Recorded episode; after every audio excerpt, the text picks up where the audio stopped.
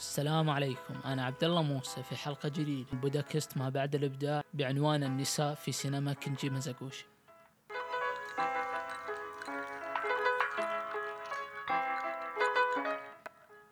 لو نظرنا إلى خلفية المخرجين اليابانيين المهمين في السينما اليابانية راح نشوف أن أكيرا كروساوا أنه جاي من عائلة ساموراي. وخلفية ياسوجيرو أوزو كان أن عائلته غنية. لكن كان الوضع مختلف بالنسبة حق كينجي مازاغوشي. بالنسبة حق كينجي مازاغوشي كانت عائلته متوسطة الحال. لكن أبوه خلال فترة الحرب اليابانية والروسية قرر أنه ينتقل في ملابس للجنود اليابانيين في ذاك الوقت. ولكن انتهت الحرب. وبشكل سريع أنه ما أعطى فرصة أنه يكسب من خلال الملابس. وهذا الشيء سبب الفقر للعائلة. وتراكم ديون واللي صار إن الأب باع بنته اللي هي أخت كنجي مزاغوشي و... وانها تصير جيشة. راح أشرح شنو الجيشة بعد شوي. وكنجي مزاغوشي تأثر بالوضع اللي حصل للعائلة. أن حتى أمه كانت تتأذى من أبوه. يمكن هذه أحد الأسباب اللي خلت كنجي مازاغوشي يميل لأفلام بكثرة جهة النساء. وممكن بعد أن موضوع أخته أنه كانت تصرف عليه. كانت تعيله ووصل على ما هو عليه بسبب وفضل أخته إنه ساعدته حتى إنه يشتغل مو بس إنه أعطته مصروف. شنو القصد بالجيشة؟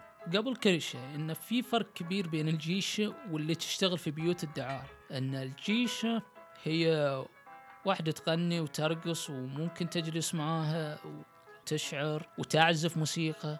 هذه هي الجيش. لكن اللي حدث للجيش هو اختلاف بسبب ما بعد الحرب العالمية الثانية. أن الجيش بدأ ينظر لها نظرة أنها مثل اللي تشتغل في بيوت الدعارة. لأن بعد الحرب العالمية الثانية الجنود جنود الاحتلال الأمريكي في ذاك الوقت كان ينادي البنات اللي يشتغلون في بيوت الدعارة بالجيشة فصار التباس في الموضوع أن الجيشة ممكن تكون هي نفسها اللي تشتغل في بيوت الدعارة. وهذا الشيء مختلف.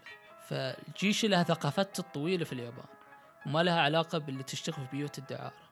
وعلى الرقم من هالشيء إلا أن ما ينظر لها دائما بهذا الشيء في اليابان الجيشة في ذاك الوقت وقت كنجي مازاغوشي. ممكن أن بعض الناس كانت تشوف الجيشة واللي تشتغل في بيوت الدعارة متساويين كمستوى واحد. على الرغم أن اللي في الجيش اللي تشتغل كجيشة ما ترتبط بعلاقة جنسية. ولكن في بعض الناس وضعتهم على نفس المستوى.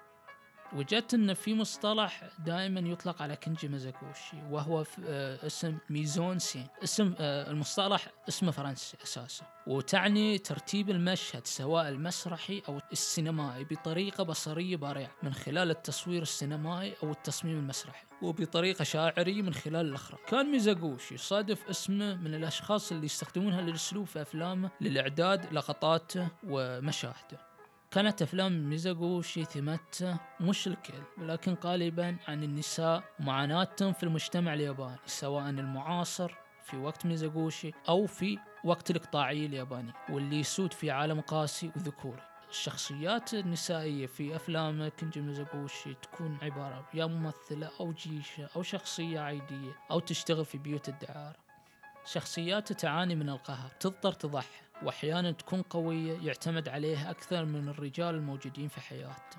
يعطي صورة مزقوشي عن النساء في بعض أفلامه أنهم يحاولون يتحررون من النظام من النظام اللي هم يعيشونه من المجتمع اللي يعيشونه في اليابان. ولكنهم ما يقدرون يكسرون النظام في النهاية اللي استعبدهم شخصيات الرجال في العادة تكون ضعيفة أو غير مفيدة وتضر المرأة أكثر من ما ينفعها.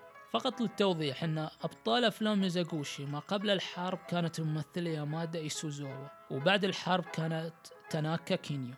وبعد الحرب هي الفترة اللي بدأ يظهر اسم ميزاغوشي بشكل أكبر عند الغرب من خلال فيلم أوجيتسو اللي فاز ب... فاز بجائزة الأسد الذهبي فينيسيا في فيلم نساء الليل Women of the Night إنتاج عام 1948 وكان بعد الحرب.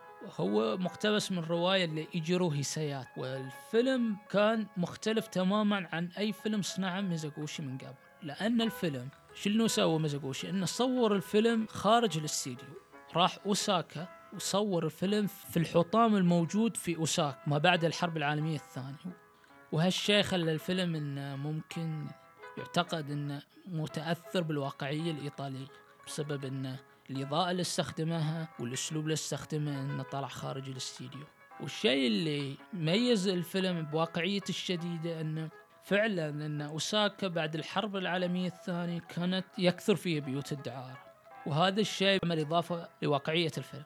الفيلم يتكلم عن فوساكا اللي في بداية الفيلم نشوفها تبيع ملابس للتاجر وهو يدري عن حالها ومعاناة انها جالسة تنتظر زوجها يرجع من الحرب فيقول لها ليش ما تشتغلين كبائعة هواء بس إنه تطلع من المحل بسرعة عشان تتفادى هذا الموضوع.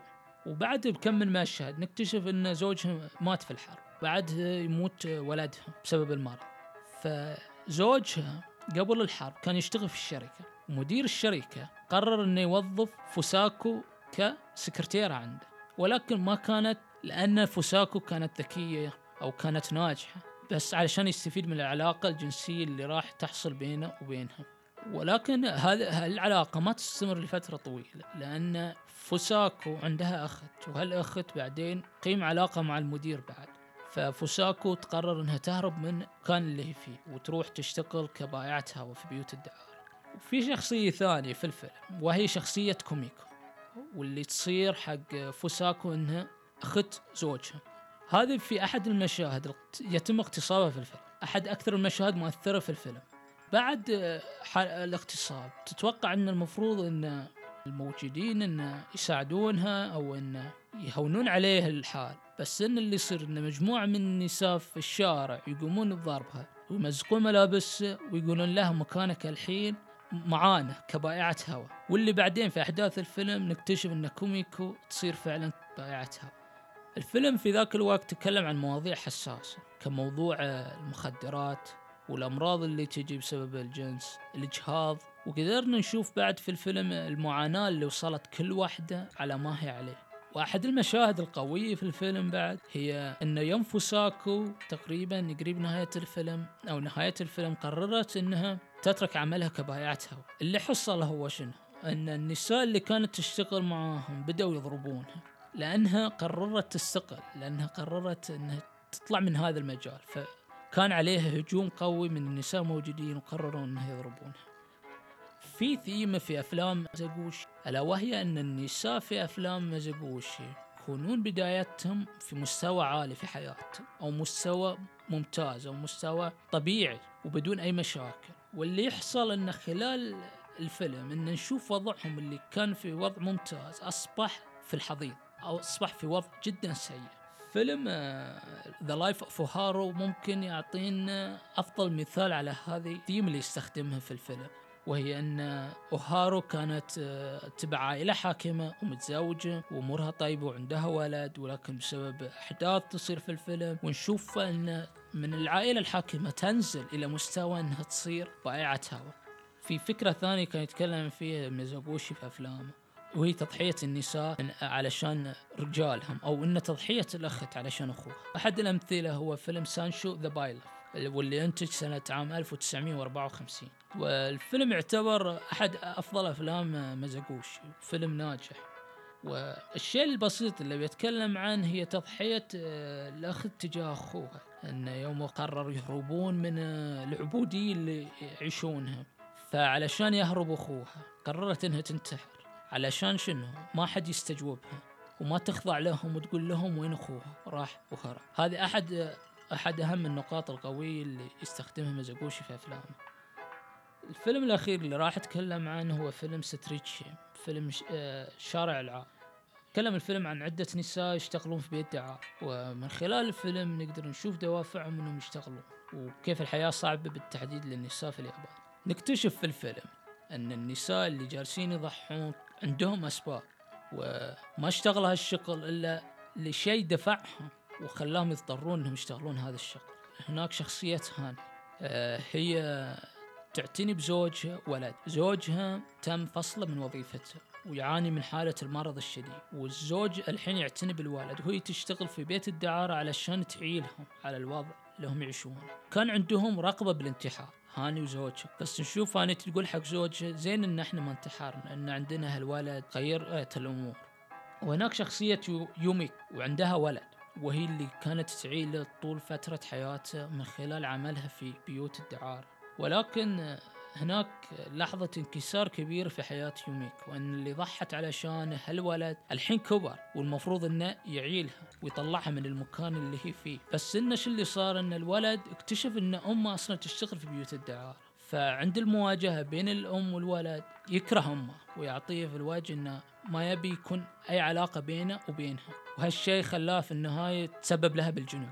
وهناك شخصية يوري مع أنها شخصية ما ضحت. ولكنها وثقت بزوجها وإن تحررت من الشغل اللي هي فيه والوضع السيء اللي كانت تعيش. ولكن اللي حصل إن زوجها طلع سيء جدا ورجعت تشتغل من جديد في بيت الدعارة.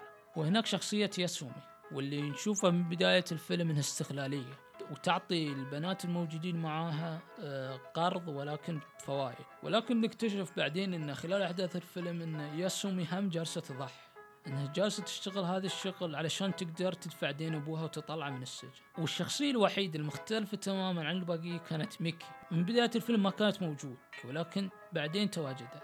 كانت هي المختلفة وكأنها تواجدها علشان تعطي حقيقة مؤلمة عن شغلهم ولكن بطريقة ساخرة لقطة الختام للفيلم كانت جدا جميلة لأنها كانت تمثل ضحية جديدة لهذا العمل واللي شفناه كيف دمر حياة النساء اللي قبله. وكيف إنها مقبلة على جحيم جديد. مزقوشي واحد من أنجح المخرجين في اليابان. أتمنى إن تعطونا فرصة وتشوفون أفلام. راح أترك الروابط بخصوص الأفلام اللي تكلمت عنهم عن المخرج نفسه في وصف الحلقة. فأتمنى جدا إنكم تتابعون أفلامه وأتمنى إنكم استمتعتوا بالحلقة ونشوفكم في حلقة ثانية.